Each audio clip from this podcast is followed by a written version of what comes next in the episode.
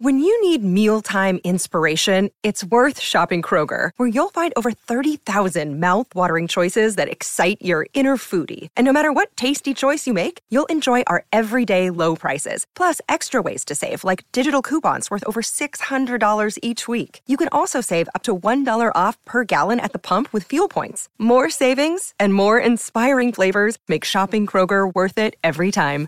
Kroger, fresh for everyone. Fuel restrictions apply.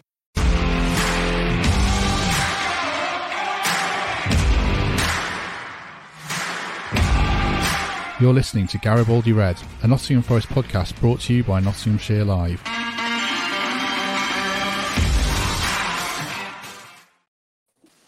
Hello, welcome to Garibaldi Red as we reflect on Nottingham Forest for so many years marooned in the Championship, drawing with the champions of England in a Premier League league match. So joining me to discuss the sights, sound and emotions of Nottingham Forest 1, Manchester City 1. First of all, our Reds fan and Forza Garibaldi's Greg Mitchell. Greg, how are you? Yeah, good. I've took a minute away from watching the highlights for about the thousandth time, so yeah, yeah. I'm good. I've watched that goal plenty of times. We'll discuss it in depth, I'm sure. Second guest today is Michael Temple. Temps you well? Good, mate. It's my birthday today, and I'm just getting over football, boxing, casino, which, uh, yeah, felt like a good idea at the time. Did you confess to Mrs. Temple about the casino bit at the end or not? Uh, I don't think she watches this, so no, that could be a little secret between us boys. Excellent. And third guest today, returning to the podcast, is Darren Fletcher. Fletch, you good? Very good, thank you. Happy birthday, Temps. Yes, happy birthday, Temps. Uh, I mean, actually, Temps, you want to start us off? I, have written here just overall thoughts on the game, but also the noise and the atmosphere and the, the sense of celebration coming out of the ground. Well, first thing I want to say is just credit to the gaffer for setting us up how we needed to set up to get something out of the game because – he said afterwards we sacrificed our ideals in sitting off and accepting we weren't going to have much of the ball first half. He selected Jack Colback. He did some quite bold things that because of the the standing that he has, because of the results we've had in recent weeks, everyone was right behind him. It was loud. We got behind the team. We saw the sense in the setup.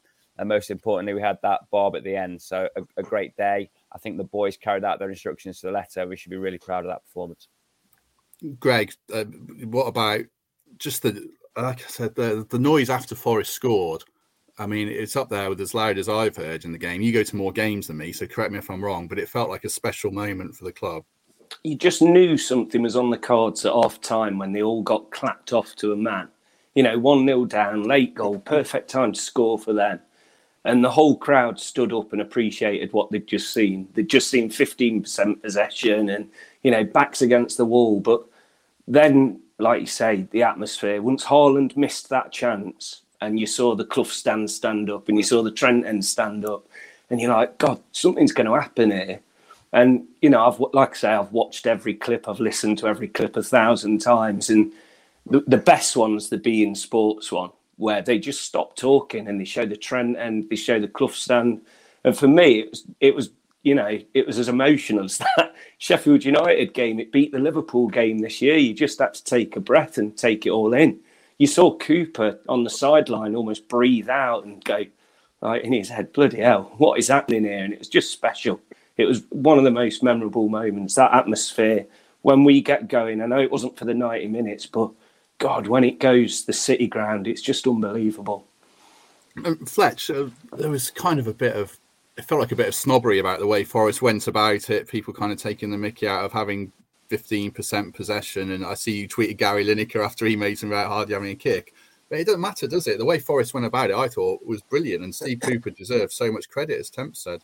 Yeah, I think Forest fans took the Gary Lineker thing the wrong way. I mean, Gary would Gary would love the fact that Forest did what they did, and he, he would love the fact that they got the goal from as close as they did to get an equaliser in the circumstances because he made a career of it look, I, I, I think um, we can look at statistics and all that. I mean, fine, whatever the possession is and whatever it is.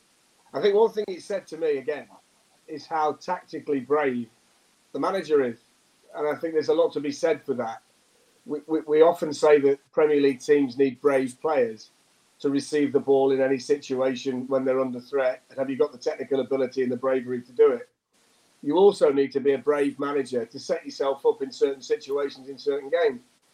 I wonder how many Premier League managers would have had the bottle to give Jack Colback a start. Jack's been doing great off the bench, but to actually look at it and say, I'm going to be brave enough to do that today against the champions of England, the best team in Europe potentially. I'm going to do that. And to then have the bravery to say, I'm going to trust my team to give the ball to the opposition, but still find a way to be in the game for the last 20 minutes. Where, by the way, regardless of what anybody says, we had a good go for the last 20 minutes and played some good stuff. So that, that shouldn't be forgotten about either. I dread to think what the possession stats were at that point because we actually had the ball for a bit then, so it must have been even more lopsided. But I, ju- I just think it, it's this. It's we've seen it on more than one occasion this season. He, he, was brave enough early in the season to go from a three at the back to a back four. He did that, and he, he got the he got the rewards for doing it. And now we've seen it in an isolated game that he's, he's been prepared to make personnel changes, set them up in a way, get the rewards. And I think it's just so refreshing that we have a brave, bright coach who clearly gives every game plan a tremendous amount of thought. And I think without that due diligence and that ability to look at all the minutiae of a game, I don't think we'd have as many points as we have. So I think it's full credit to the players for digging in, but I think a lot of credit goes to him for having the the foresight and the balls to go, I'm going to do this, be brave enough to do it. Managers like that deserve the rewards they get. And temp, excuse me, temps to now it gives Cooper the chance to go back into that changing room, thank the players. They can see that the game plan works. They can believe that the manager is an elite level coach because some players have come into the club they might not have known Steve Cooper before they came here, like Felipe and players like that. And the collective belief this could give Forest now. I mean, it, it could. It, it's I know it's only a point, but it could be a real massive point come the end of the season. Oh, look, the players have felt that for a long time. I think he, he convinced the core of that squad very quickly that he had, as, as you say, elite level processors and, and put the uh, the imagination to do what needed to be done in, in any given game. There's there's plenty of scenarios from the last 18 months that demonstrate that quite clearly. And I think what he's done that others have struggled is he's kept the squad involved. He's made them ready to play when they come in, kept them motivated. And there's been no dissenting voices from that that group of players at any club at any given time who find themselves outside of the 11. And I think that's one of his greatest strengths. He's a communicator, isn't he? It's often spoke about how well he talks to young people, how he might have a different chat with Brennan than he would have with um, Remo Freuler. So I don't think anybody um, listening to this is going to disagree when I say that we're really lucky to have the manager that we've got. We're, we're part of the reason why he survived that wobble before the World Cup when he was under pressure internally from certain factions at the club. But they've come to the right conclusion. They've backed him again in another transfer window. We're definitely going to have a manager now who starts and ends a season at Nottingham Forest, and that can only be a good thing. We'll get into the specifics of the game shortly, but I mean, there's a couple of players to single out, I suppose. I mean, obviously, I think Navas was excellent and he inspires a lot of confidence, but the centre halves, Greg, uh, uh, you're Felipe's number one fan already, but also got to be delighted for Joe Worrall's putting that performance against Haaland after Haaland gave him a going over at the Etihad as he's given so many defenders. It was a great day for those two centre halves under pressure coming into the size they did at Fulham. Yeah, I mean, starting with Felipe, he is a Champions League quality player, just like the goalkeeper behind him. And when Joe Worrall plays with you know a centre half next to him that's probably like technically better than him, it just brings him out. You know, we've read so much rubbish about Worrall the last few weeks, stuff that, you know, people have been backing him for years and years and he's the club captain. And you think, what are you talking about? Never want to see him play and stuff like this. He showed on Saturday why he's got the potential and he should be in the team and he should be playing. But Felipe being alongside him just gives him that confidence. And you know, you, you saw you saw the goal Worrall and Felipe like heavily involved at the back, giving us that confidence, being calm on the ball, just easy passes. It was brilliant. It was so good to see, and I'm so happy for him because he is the club captain and he should be playing. And even when these injuries are back, I hope he, he wins his place and keeps his place in that team. Hmm. And the turnover of centre halves this season, Fletcher, has been ridiculous with, through injuries, really. So for them to to put that performance together. They can't. I mean, they can't have even trained that much together, apart from this week, really, and that Fulham game. Uh, to go up against Haaland, De Bruyne dropping into those spaces, I, I, you need a bit of luck in those games. I accept, but I think Forest more than earned it, and those two were outstanding, weren't they? Just a question to the people who don't think Joe should be in the team: Who the hell's going to play centre back then? Aurier, I think, was a shout. I mean, but- Yeah, on, someone isn't someone genuinely said that Listen, instead. I don't want to. I don't want to alienate people in the city that I call home. But if your suggestion is Serge Aurier to play centre back and not Joe Worrall, I wouldn't go because you, you're clearly not understanding the way the game is. And, and why is it right? Why is it? And it really winds me up. Why is it that we expect the players from our academy and the three people that have received criticism this season have been our academy players more than anybody else? Why do they expect players from our academy to be Premier League ready straight away? So early in the season, Ryan Yates not good enough. Ryan Yates not good enough. Oh, technical not good enough. Oh, yeah. Hey, which Forest fan now wouldn't have Ryan Yates in the team? Brennan Johnson. Oh, he's this, that, and the other. Brennan Johnson this, Brennan Johnson that, Brennan Johnson the other. Brennan Johnson is going to finish the season with double figures in his first Premier League season at the age of 21. Go and give me another player. Chelsea have just, well, Newcastle just paid 45 million quid for Anthony Gordon. He can't get on the pitch. If you said to me, do you want Brennan Johnson or Anthony Gordon? I'm taking Brennan Johnson. Joe Worrall. What is wrong with Joe Worrall? I mean, why do we do our players down? Why are we doing it as a fan base? What are we doing? And it is a minority. The people that get it, get it. I understand that Joe Worrall isn't John Stones in terms of distribution with the ball. Club captain, defends, gives everything for the club. And by the way, might just need a year to 18 months to round off the edges and become a Premier League player. Because players cost a lot of money sometimes and need a year to settle into the Premier League. But we can't give our academy graduates and, and, and lads who would absolutely die for the cause an opportunity to grow into Premier League players. We've got to be better than that because these people care and they are valuable parts of what this club is trying to achieve in the Premier League. And I find it astonishing that there are players who have come to the club in the summer who haven't performed as well as those three who get a free pass. And I think people need to wake up and have a little sniff of the coffee, look at it for what it is. These are still developing footballers. They're not the finished article by any stretch of the imagination. Ryan, Joe, Brennan, they will be better, even better. And they've all contributed this season. And it winds me up that those three, by a, section, get targeted. And I don't think that's fair. I don't think it's right. And I also think it, it's who you're playing with. Joe Worrall next to Felipe is going to be an entirely different player than Joe Worrall against other people because Felipe isn't just a Champions League defender. He's a very good Champions League defender. I covered Atletico Madrid's run for a few seasons now, and he was a starting centre back for Diego Simeone in a team that regularly got to quarterfinals and semi-finals. And you regularly got on the plane to come home from Madrid and say, "Didn't Felipe have a good game against the very best strikers in Europe?" Now you think about the learning that Joe's going to do on the training pitch and on the pitch next to him. And I'd also just like to make the point as well that everybody's gone Navas crazy. Let's not forget the role that Dean Henderson's played this season and how many points that he's helped the club win. And the saves that Navas has made since he's been here have been excellent. But they're only saves that Dean would have made as well.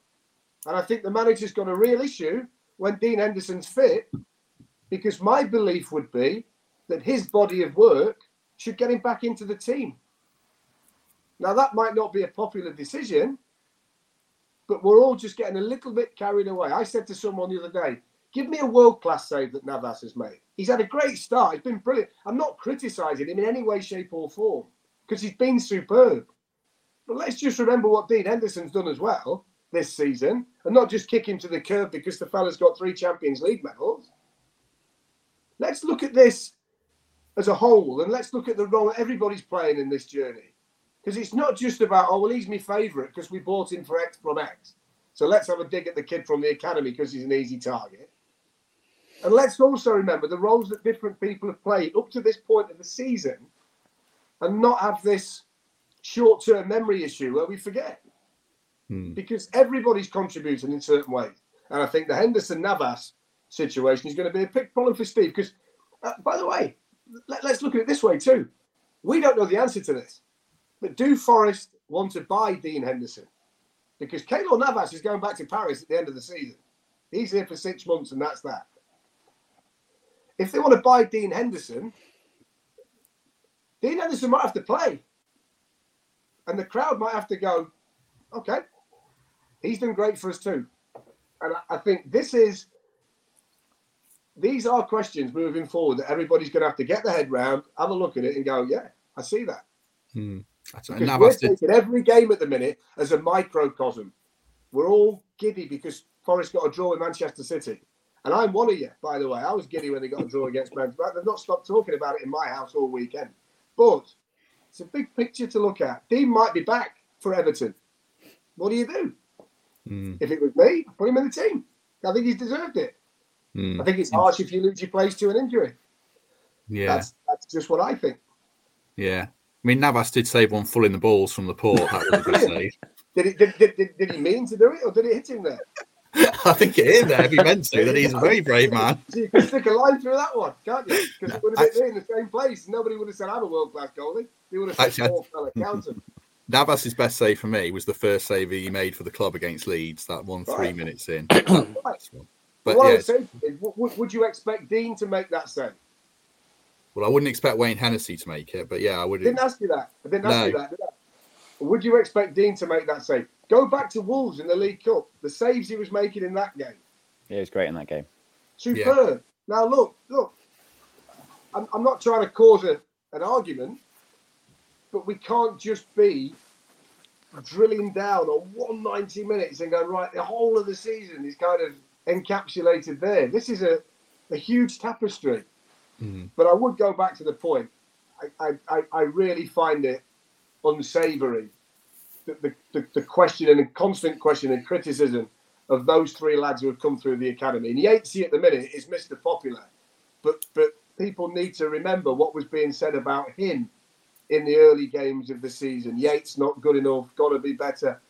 We've got to get behind these these young people because they are the lifeblood of the club. They're the bedrock of what it's all going to be built on. They are our identity and the connection between that academy building and the crowd. They are they are one of us to all intents and purposes. They would be stood there with a scarf on, watching the game if they weren't part of that squad. And we have to cherish that and remember that. I think that's that's something that we have to do. And the majority of supporters do. But the minority, I think, need to have a think about it.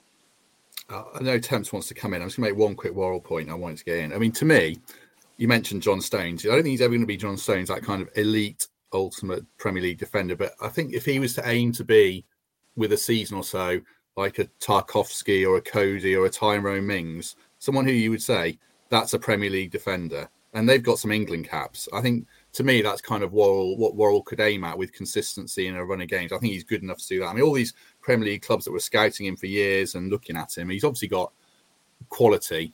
And it hasn't been the perfect season for him, but I think he showed on Saturday and in quite a lot of games what, what he can do. Temps, you wanted to come in, sorry. Was going to pile him on the back of that. So Brennan Johnson has scored or assisted eight of our last nine goals. That's how important he is to this side. Yatesy has evolved immeasurably since the start of the season, and we're missing him from this side. Joe Worrall had a lifelong ambition to captain Forest in the Premier League. He's doing it. It means everything to him. Uh, there's people queuing up on Saturday when he was at the boxing to ask him if Erling was still in his pocket. He was he was bored of hearing it. He had a really good game at the weekend alongside Felipe. The most important thing that Fletch said there: these are our connection to this side. These three boys have wanted to play for Forest as much as we have since they were nine years old. They're doing it now. And when Yatesy scores, the place goes ballistic because it's like one of the fans has scored. I would back all of those three boys to be part of the reason why we're going to stay up this year and to be part of the reason why we're going to kick on next year. I'll take Fletch on a little bit on the Navas Henderson thing. I don't think that's clean cut. I think Navas has been excellent since he came in. He could maybe be slightly disappointed with the Bernardo Silva goal of the weekend. You could have an argument that that, that may have gone through him there. I know Dino's probably two, three weeks away from being back in contention. That's going to be a hell of a decision for Cooper to make and, and one that I wouldn't fancy making. I don't think there's a bad call. They're both great keepers. But Navas, for me, arguably was man of the match at the weekend, was man of the match after 35 minutes against Leeds. Hopefully, this will bring even more out of Hendo and they'll be Yeah, but having a good battle in training. that, that, that against Leeds was as much down to the shortcomings of the people in front of him as it was him. Yeah, And- made the save, you. Made the save. You don't want too many situations like that the rest of the way. That's that's Keylor Navas to say thank you. He's just called him Temps. Yeah. He's got it on. He said Temps is back. Kayla, I've said it. I've said it. Kayla, I'm backing you. Uh, I'll take temps on a bit. I mean, I don't think he could have saved that goal. Fletch, was there anything Forest could have done to prevent that Bernardo Silva goal? You can always prevent a goal. Any coach would tell you that. Look, again, I, I'm one that says don't get bogged down in the minutiae. Look at the body of work.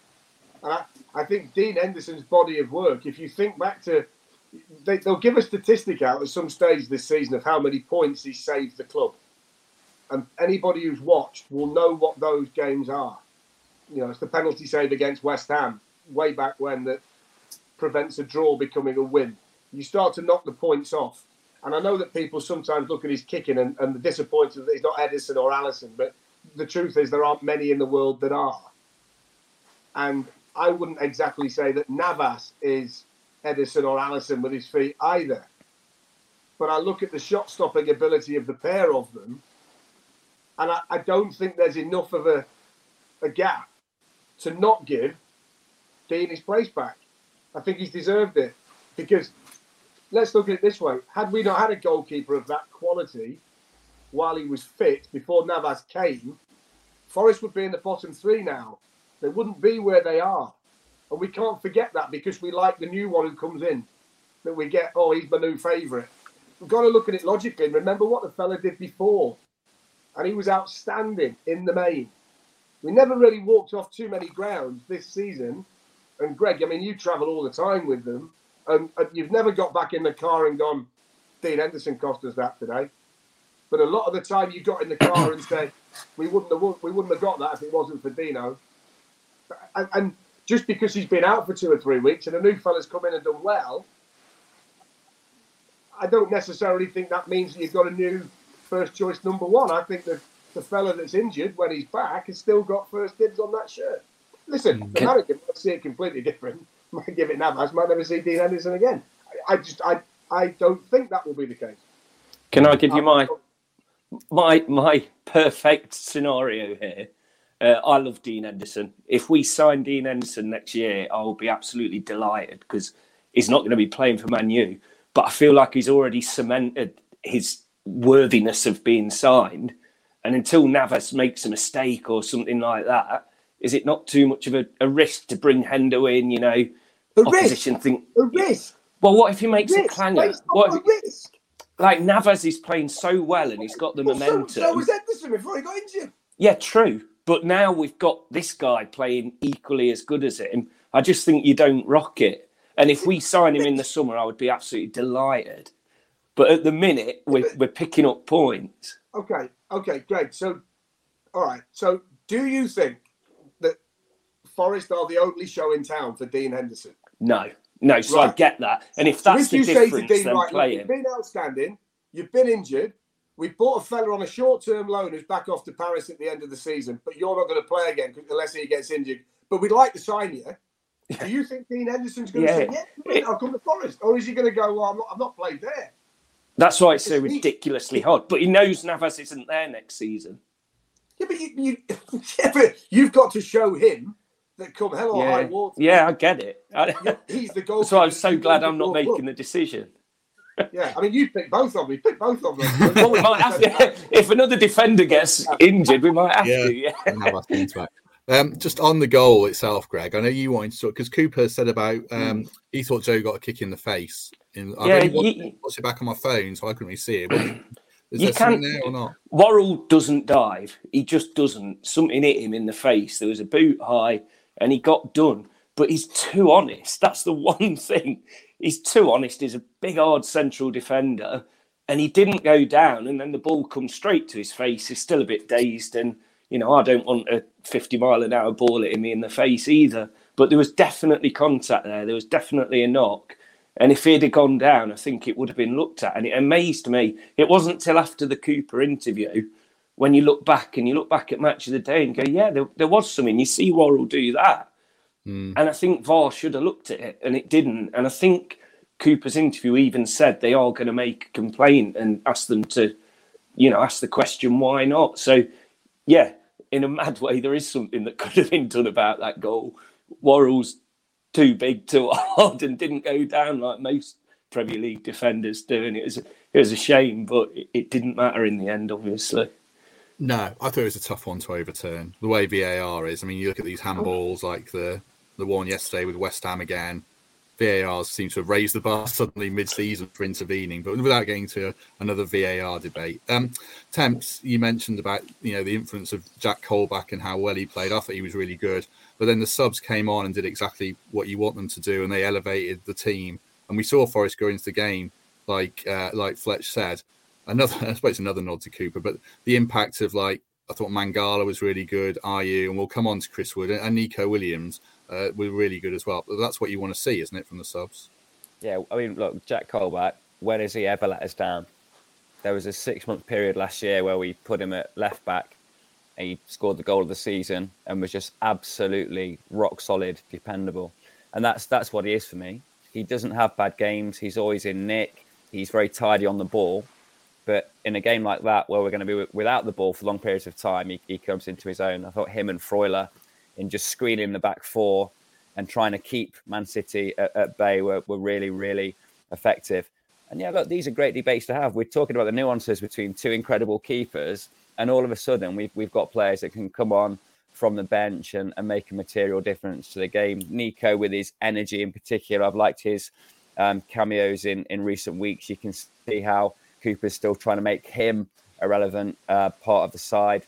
I think um, Danilo has been a, a, slight concern for Cooper. I think you can kind of see when, when he drags him, it's because of either a slight tiredness or um, becoming a little bit untidy. He's, he's given the ball away two or three times. But when he's at his best, his, his range of passing and, and, his energy is truly excellent. Just needs a little bit more time to integrate. But the, the big the big one for me, um, who we need to get nine, 90 minute fit as soon as we can, is Jonjo Shelvey. I just think his willingness to come and collect the ball reminds me of Ben Watson three, four years ago, where almost everything went through him because he has the knack for making the right decision, knows when to play the ranging pass, knows when to play a wall pass, get it back, find more space, and go again. And I, I think between now and the end of the season, he could really grow into that role. I hope he remains fit. I hope he gets to the point where he can start and finish games because whilst we're talking about the strength on the bench, I think 90 minutes out of Jonjo Shelvey makes us a far better side. Mm, mm. Um, we'll come on to Chris Wood, obviously scoring the goal, but we should really focus on the quality of the goal for a while. I know Forest fans are saying, you know, if Man City scored that goal, the world will be waxing lyrical, but that's a different debate, Fletch. Just the, the quality of the goal, the 19 passes, the, the link between Brennan and Morgan that's really emerged. There's so much to be you know positive about with that goal, isn't there? Yeah, and, and I think as well, it's not the kind of goal you see Manchester City concede, is it? Either you don't tend to keep the ball for 19 passes against the team that are brilliant at getting the ball back. We always focus on what they do when they're in possession. But I don't think there's a better team in Europe at, at pressing you to get the ball back again and, and, creating situations where you box yourself into a corner. The ability to do that and play through them in the manner that they did is, is a sign of the confidence. I also think it was at a stage of the match where you could sense that something had changed. And, and Forest were prepared to get on the front foot and, and give it a try. Um, yeah, fantastic goal. And, and, I think the Chris Wood situation, I was, I was, I was educated a little bit about Chris. I spoke to Sean Dyche at the, the game against Leeds. Sean was there having got the win against Everton, and I said, "Tell me a bit about him," because we only take these players based on what we see with our own eyes for 90 minutes on a Saturday afternoon. We're not, we're not on the training pitch. We don't know them. So we kind of look at them and then make our own assessment a lot of the time based on what they look like. So Sean said to me, he said he's not the he's not the player that you think he is by looking at him. He said he's not a big physical, horrible, run into central defenders, win every header kind of guy. He said, and we found that out at Burnley. He said, but what he is, he's got a remarkable knack of being in the opposition penalty area, finding the ball, finding the right position, and nicking a goal. And he said that when when when we worked out what to do with him and how to use him, and that wasn't launching it down the middle of the pitch and getting him to flick everything on because that's not what he wants to do. But when we put him in a situation where we used him to his strengths, he became a very good player. And he said, and when he when when Forest work out how to use him properly. He will score goals here. He said he'll score goals anywhere. He's very good at that. But it's knowing what he is. So I think it's that even though he looks like he's going to be Duncan Ferguson, he's not. He's going to be more of a finisher. He's probably going to score more goals, like we saw um, against Manchester City at the weekend. Mm-hmm. But his link play as well, Greg, when he came on, you were in a different part of the ground to me, but he was right in front of me. Immediately, he looked right at it. And again, I think this comes back again to like Fletcher's. We're all a bit guilty of judging someone certainly a bit quickly, and I think that's been the case with with fans. You know, three games and he, he's written off in quite a few quarters. But I, am really pleased with Chris Wood, and I hope this is a big lift for him, isn't it? Now to to go on and get you know three or four or five more goals, touch wood before the end of the season.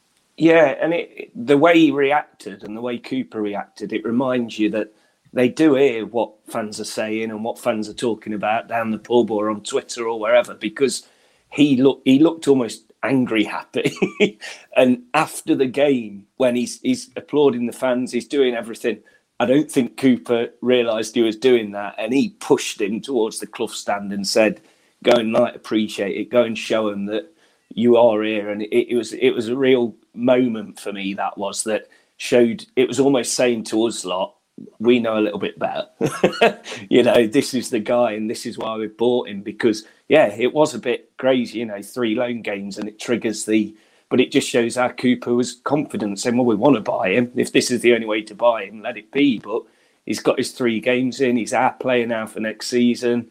And just like Fletch said, he, he might not be the guy we all expected him to be, and he's going to poach some very, very important goals. You know, that point, wherever it puts us in the table, it's going to put us that little bit higher. And in the Premier League, that might just be the 15 million paid for already. Hmm. And Temps, what do you think about the terms of the deal? 15 million quid for, for um, I don't know, how old he is, 30, 31? Is it plus four, plus four as well? It's a lot of money. I, I was surprised. I think that the, the reason Newcastle accepted the, the money was not because they didn't rate him as a player. It was probably more than they expected to achieve in that market. So, you know, rumored 15 million quid plus 100k a week plus. Um, my reading of, of, of, Chris Wood was he was dropped for a reason, and that was because he'd been ineffective in the three games that he played. And uh, you know, Liam Cooper is a, an average Premier League centre half, and he did dominate Chris Wood in the air. However, he comes on at the weekend. He makes a point of not only winning his first header, physically dominating his opponent, some decent link up play, and then being where he needed to be, as, as, as Fletch described from his chat with Dyche, just having that knack to be on the back stick, to make the goal wider, and to, to finish a, a really good move. So we still need to see more from it. He's clearly pumped. He clearly has had a conversation with Cooper and knows why he was left out the side. I thought we saw more physicality from him on Saturday than we had seen in the previous three performances. And I hope he kicks on now because the deal for me at the minute looks slightly expensive. But as as, um, as Greg said there, if he finds his feet and we adapt to playing the way he needs us to play, he's proven to be an effective Premier League goal scorer. So the, the jury's still out for me at the minute. That was his best appearance of the four. The first three, not so hot for all the reasons we discussed before acclimatization, us adapting to him, him adapting to us. But he's just nicked his point against Man City. And if he does that four, five, six more times between now and end of the season, then he's paid us back in spades. What I'd say though, Temps, with regard to the price, and we had this conversation about Morgan Gibbs White earlier in the summer. And I said to you then, you have to allow Steve Cooper to pay whatever he wants to pay because he's the player that he wants. And the money, nobody's talking about the fee that Forest paid for Morgan Gibbs White now, by the way. Nobody's gone, he's never, he's not 42 million pound Morgan Gibbs White anymore. He's Morgan Gibbs White who Gareth Southgate's having a look at. So they were right in that regard. I think what it tells you, I don't think this is any reflection on Forest, Newcastle, or Chris Wood. I think it's a reflection of the dearth of centre forwards available to any club in January. And anybody who got a spare one was going to get a little bit more than market value because nobody else could get one. And I think somebody would have would have taken Chris. He would have been he would have been away from Newcastle in January. He would have gone somewhere. But there just aren't players there to, to, to buy who are central strikers in the situation that Forest are in. They just don't exist. So I think that they were a little they're a little bit of victims of market forces that to get one in January, that's what you have to pay. And if you're not prepared to, you don't get one. So I, I, I think if, if, this was a summer transfer, you'd spend a lot more time working that deal out and, and making it look better. There might be more backloaded money depending on performance, but the beggars can't be choosers in January. I think they, they had to pay the price um, for that in, in those circumstances. That's mm. that's fair. I think we all expect him to show a little bit more, and I, and I think he will. He, yeah. he, had a, he, had a, he had a tough welcome to the club, right? They were they were really physical defenses that he found himself up against. But I, will say now, I think that I expect there is more to come from Chris Wood. Yeah, just on the price as well. The, the, the prime example is Darwin Nunez last January, because he was 50 million to Tottenham at one stage, and then in January he's 80 million to Liverpool. If you want him now, this is what he costs. If we get to the summer and we've got a few months to work it out, he's going to be cheaper. So I think all of them, whether they are absolute top end central strikers or ones who are going to try and do a job for you the rest of the way, they come at a premium in the month of January compared to any other time of the year. Mm, mm. Um, I just wanted to expand on Brennan and Morgan's role in the goal, but also in, in the game and in general. Greg, I mean, Brennan was the consistent threat on, on the break with his pace. I thought City, who who am I to question Pep Guardiola, but playing Bernardo Silva left back against Brennan was a was a, a, bit risky, and I think it did cost them in the goal as they showed on Match Today. But Brennan's been been brilliant since the World Cup, and to see that confidence for him to drift past, I think it was Laporte to to release uh, Morgan. I mean, I know we've said this before, but they're the future of Forest. If we can keep them for another three or four years, then we can have two top players on our hands. It's a shame only one of them gets the assist for Saturday because it was an unbelievable move. And Brennan, his thought process now to almost do that little dummy pass, which went to, and he knew exactly where Gibbs White was. And I, I start to think now that pairing, them two together, no matter uh, which team we're looking at, are two of the best in the league together as a pairing. The way they're linking up now, the amount of goals they're creating either for each other or for others, the raw pace of Johnson is just frightening.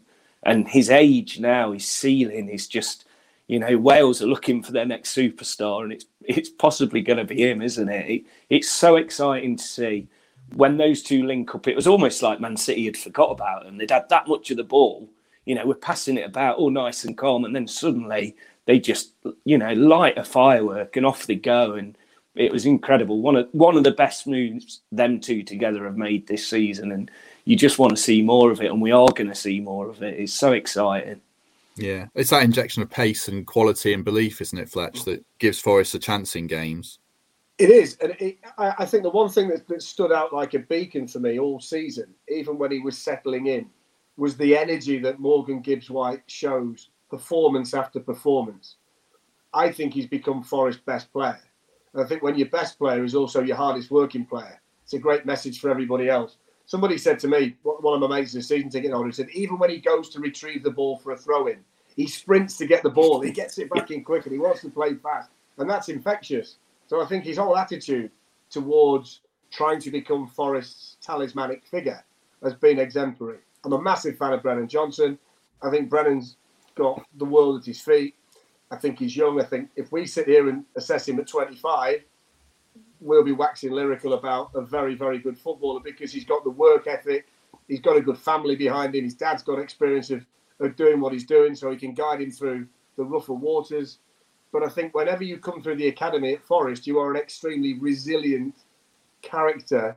But they're like sponges because they're put into a situation from the age of nine where they're asked a lot of questions a lot of things go against them. It's a difficult journey. I know this because my boy's doing it at the minute, so I, I see it now firsthand.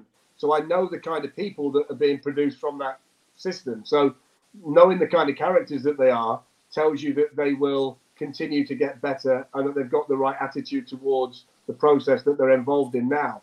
I think Forest's biggest concern, and Greg said, I hope, is that over the next 18 months, clubs are going to want to buy Brennan Johnson and clubs are mm. going to want to buy Morgan Gibbs White. If Morgan Gibbs White gets into the England team and he continues to develop at the rate he is, what a footballer he's going to be. I mean, he's good now, but then straight away you start to see is James Maddison going to be a Leicester player by the start of next season? Is somebody going to come and buy him for a lot of money because of the development we've seen for him at, at Leicester? Those two players are going to be starting to get onto well, they're on the, on the big clubs' radars now the clubs that want to pay top whack for players and put them in the Champions Leagues and all that kind of thing. So I think Forest's big challenge, if they keep developing at the rate that they're developing at, is just being able to hang on to them and make sure that we do get to see the very best years of Brennan Johnson and Morgan Gibbs White in the Garibaldi. That that's what we all want to see.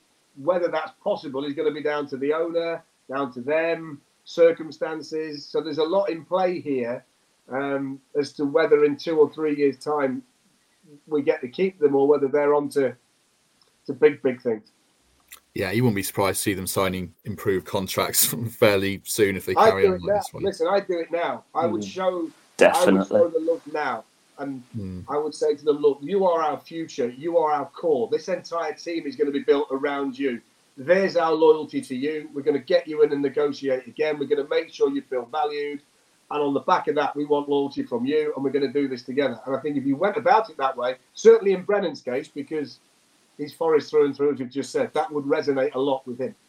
True, true. Uh, as Nick in the comments says, and Stephen as well, if you are enjoying this, do hit like and subscribe because it all helps. Uh, very much appreciated. Going back to the game, temps, I think I said earlier, you need you need a bit of luck and Haaland hitting the bar and blazing one over from six yards probably cashed in some of that, and because he doesn't do that often, obviously. And also, what was your take on the one where Haaland went down when he was in on goal with Worrall? Obviously, Pep wasn't best pleased at that. Did Forest get away with it there or not? Look, Haaland was wasteful, wasn't he? And uh, my, my, my joke in the intro, I was uh, with Franz Carr pre-match in uh, one of the lounges, and I, I said at five o'clock, everybody here will be celebrating because Erling Haaland's about to score a hat trick for your fantasy Premier League team. And as, it as it happened, it was, it was a wasteful performance. I think he's had all season.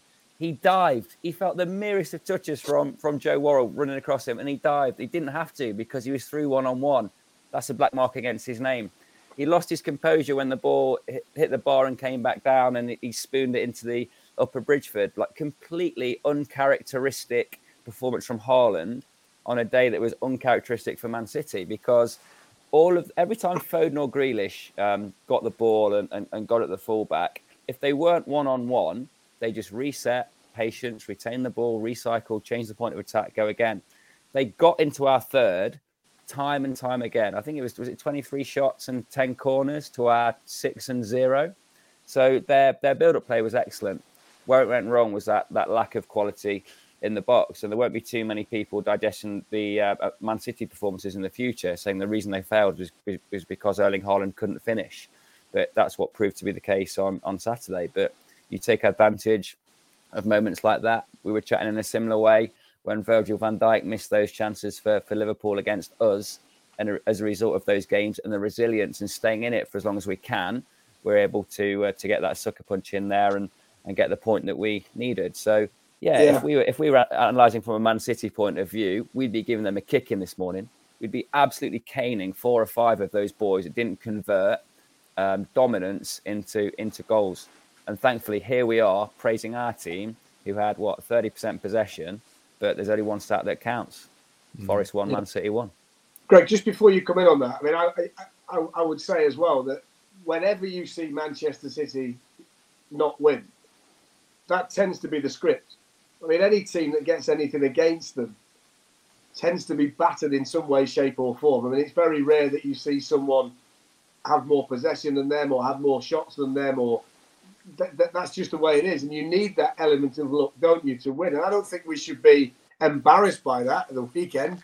Everybody else who's dragged the points out of Manchester City or beaten them, if you go and look at the statistics after the match, you would say and you took the score off and said, well, "Who won that game?" Then you'd say, "Well, Manchester City did." Wow, the actual fact they te- they do have these games every now and again. So I, I, don't think we should be embarrassed about that. We should be chuckling about that. True. Do you know what? Uh, what I'd say about it as well. We didn't give them an ounce of respect. The fan, you know, Haaland, Grealish, De Bruyne, they used to go into these grounds and fans are taking photos of them and just lapping it all up. We didn't give them a minute. And it reminded me of when uh, we sold Assombalonga to Boro, I think, and he came back to the City ground.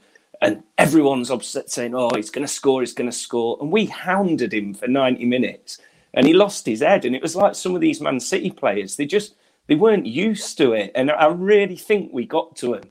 And you could see it, they did make mistakes. So, you know, I'm giving the crowd a lot of credit for that one and saying we got to them and it worked. And it just shows what it can do. Let us have it. Oh, I think I was in front of Gre- Grealish was in front of me where he didn't put the ball out, and he was absolutely loving getting heckled. Actually, I thought he, I he reveled in it. But yeah, he was, I, I, I think that was the best atmosphere of the year anywhere. Yeah. Anywhere. Oh, anywhere. wow. I didn't think we'd get beyond West Ham at home because that Mm. was like the big return. But Saturday was better than that, better than Liverpool.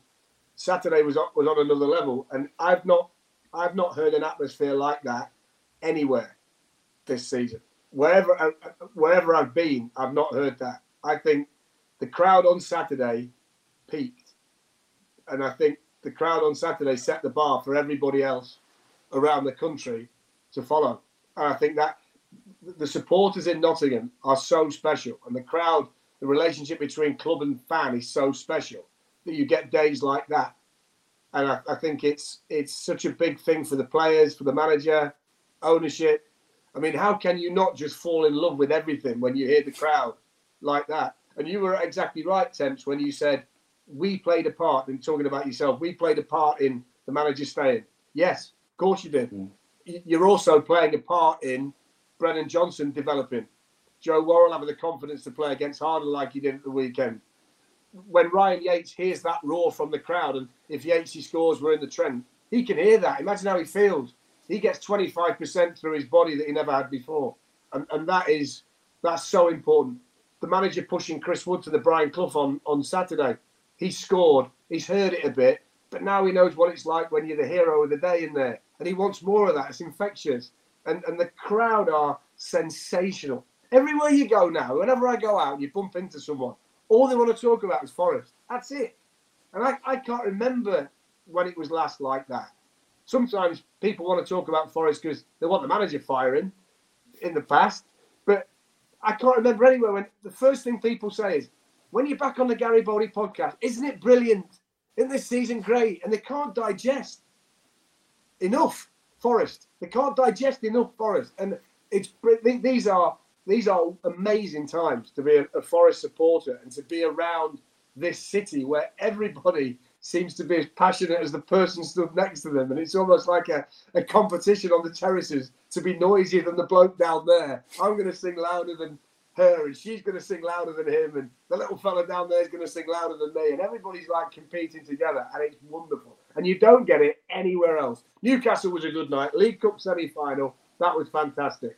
And that, that's the only thing I think that's compared in any way, shape, or form to what I heard at the weekend.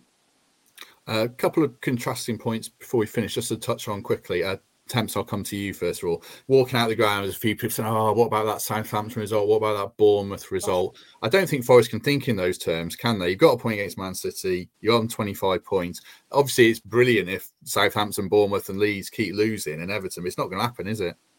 Doesn't matter. Points on the board. We're, we're sat there five points clear. Uh, admittedly, before the weekend, we were six points clear, but we're five points clear.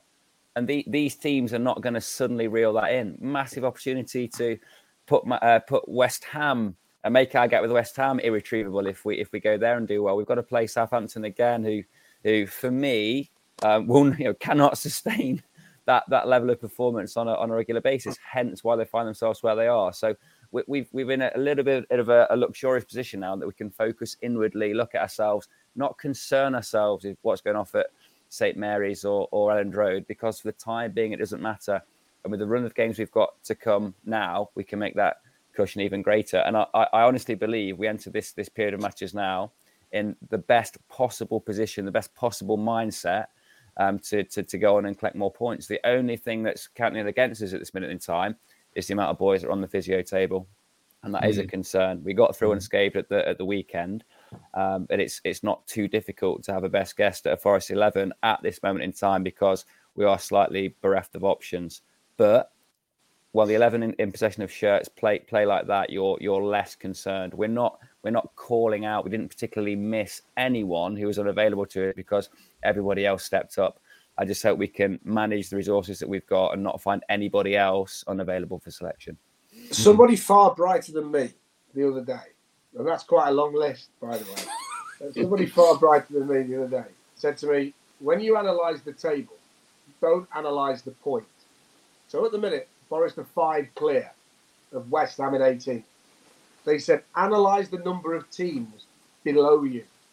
So Forest have got seven teams below them Leicester, Wolves, Everton, Bournemouth, West Ham, Leeds, and Southampton.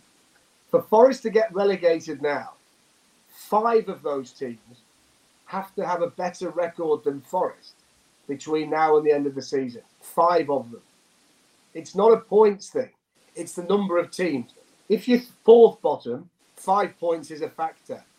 But Forest need Bournemouth, Everton, Wolves, Leicester, and or West Ham, Leeds, and Southampton to finish the season better than them to drop into the bottom three.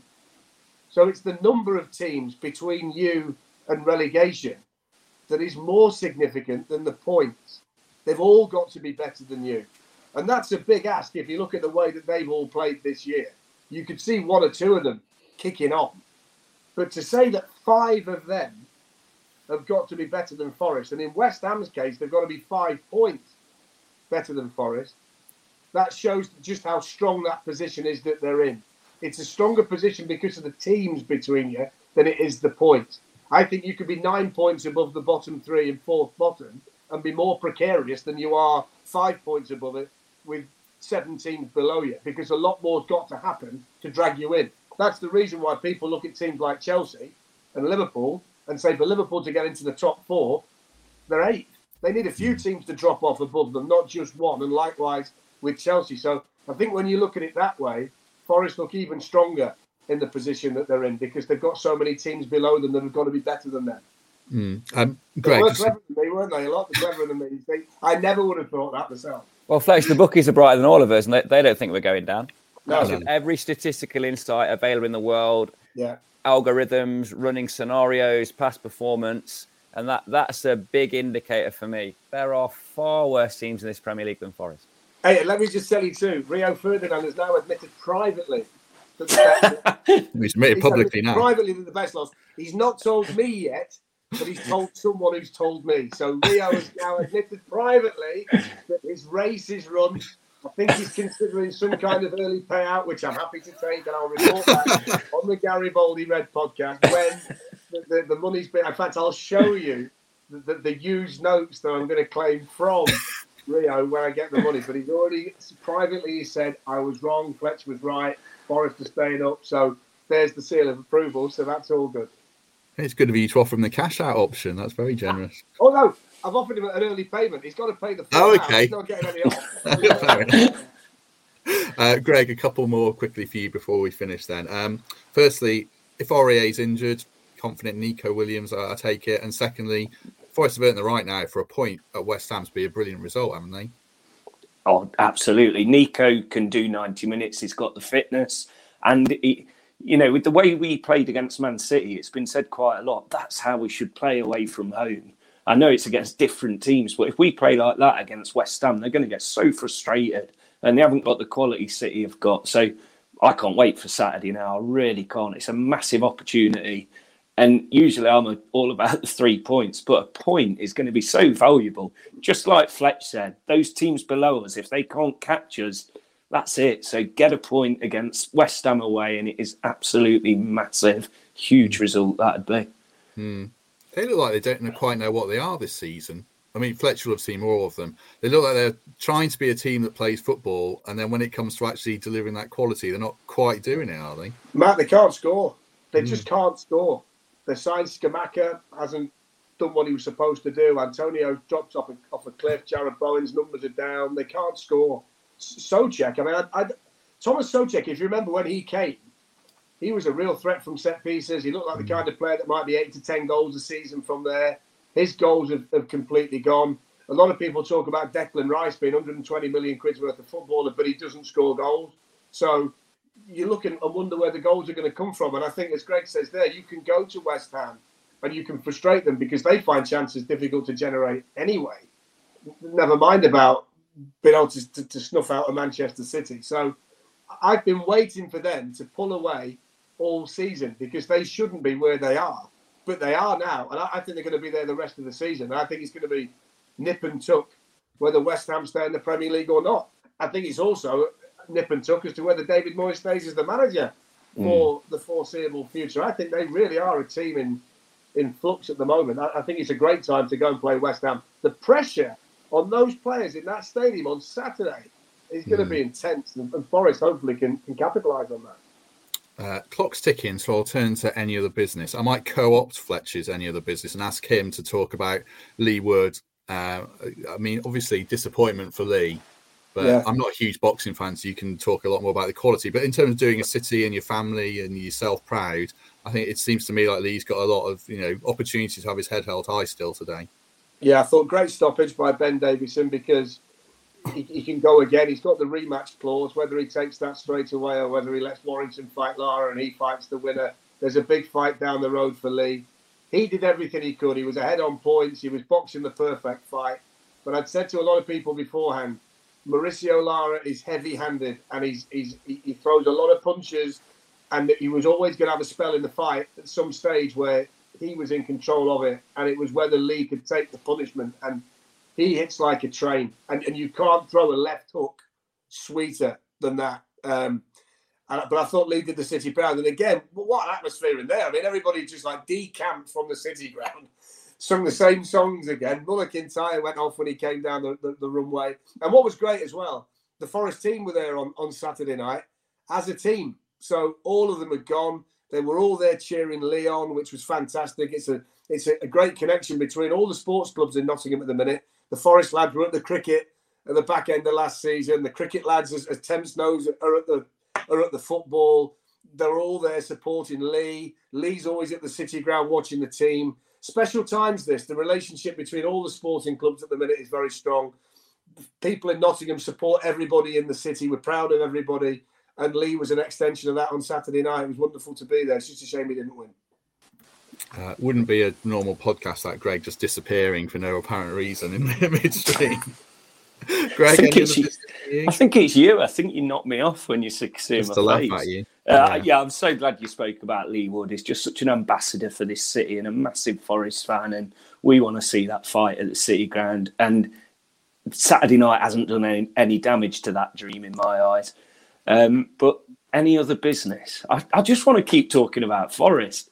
This morning, this morning, walking the dog, first person I see running in his Forest gear, second person I see lady with a Forest hat on, and it's just the entire city. When I grew up, half the kids were Man United fans, Liverpool fans. My nephews now, all their mates are Forest fans. They've just captured the whole city, and it's just beautiful. Uh, and my last thing was just Jack Grealish's socks. They really did my head in. I think it's a bit of a lack of respect as well. Like, you know, I just think you've got a kit, you've got to wear it properly. And how they think they get away with it, I'm so glad they didn't get it. I, I don't even think they were the same colour as everyone else's. But He's showing off the calves. yeah, no. How, can, how big are his like shin pads? It's just ridiculous. But yeah, that's it from me. I've just loved it. It's so nice on a Monday morning to feel like this because everyone's got so much rubbish going on. You see it, you know, health, mental, the, the lot. And what this club does for you on a Monday morning when you're walking around, going into work, speaking to your mates, and it's just brilliant. It's just a beautiful time to live here at the minute. Oh, um, Anything you're you romantic. before Fletch? Anything Yeah. from you, Temps, before Fletch breaks his iPad?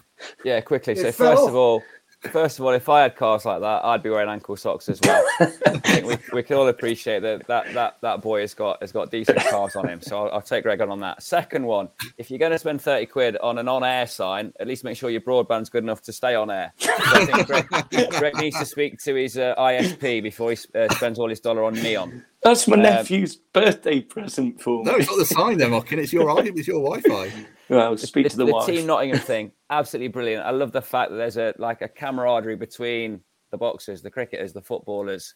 Um, you know, so Fletch was there at the weekend. It, it was it was brilliant. It was just great to walk around the arena later on to have that that commonality of talking about Forest, what they've done. Fantastic, absolutely love it. Finally, West Ham. I- I worked for uh, at at the London Stadium for two years. It's a loud place. Okay, it's not a perfect football ground because of the athletics track and, and everything else, but they turn on their own team when it's not going well. And I just think if we can get there, blast out the traps, show a flash of what we can do, what we've been in the last few weeks, particularly since the, the World Cup break, there's nothing to stop us going there and, and getting points. And I think we will set up in a slightly different way to, to, to that which we did against Man City because we'll feel confident in having more ball and creating more problems for them and giving them even less respect because they're a team that's having real struggles of their own. So that's the key for me. Make an impact early on, show them that we're there to play, there to win, and let's see if, uh, if we can get ourselves even further away from that bottom three. Because me personally, at the minute, I've got no worries whatsoever. I think we've got more than enough in this squad to survive in the Premier League, and that's that's what I expect us to do. But here's mine. So I talk about my day briefly on, on Saturday. I mean, Fletch will know this. Like when you work at games, we're very privileged and very lucky, but you're there to kind of observe and capture the emotion. And when you go as a fan, you're much more part of it. So I went as a fan on Saturday, and I haven't been as a fan for quite a while, sitting on the Premier League. So I had a great day. I went to the Forza thing with Greg. I met the whole Mitchell family apart from Grant and Phil, I think. So that was really good. Uh, people coming up to us, shaking our hands who we haven't met before, Greg, and that's nice. So appreciate that. Great time at the game with Mikey's friends and family and wife. Great company, love that. And then the best bit was going to the pub afterwards, the Trent Nav, and meeting your mates, Greg. And I'd never met them before, and just talking to people, and you know, like you discussed that how great it is to be a Forest fan. And I really enjoyed meeting people, even the Man City fan who thought I was the bloke who plays five aside on a Thursday and leathered. but I had a great time. I think that's the best thing about being a football fan. You know what it does to you mentally and emotionally, and being a part of that kind. Of, I thought I had a brilliant day, and I just want to thank everyone who I met on on on Saturday. So thank you very much, everyone. Let me, hey, let me let me come in there as well because he's gone Billy big time now as well. Because there was a fella posted something on Twitter the other day, and his picture taken with Matt and he, he, really wanted to meet Matt. And he was buzzing off the Garibaldi podcast. He's gone all Billy big time on us now. He's on his pictures done outside the ground and everything now, man. He, he said, there, did you?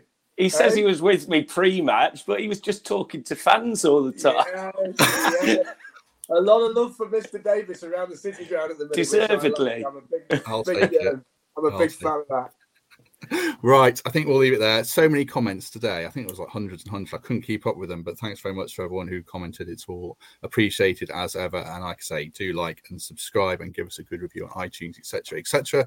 I'm on half term all week, so no Thursday podcast, unfortunately, but we'll be back on Monday.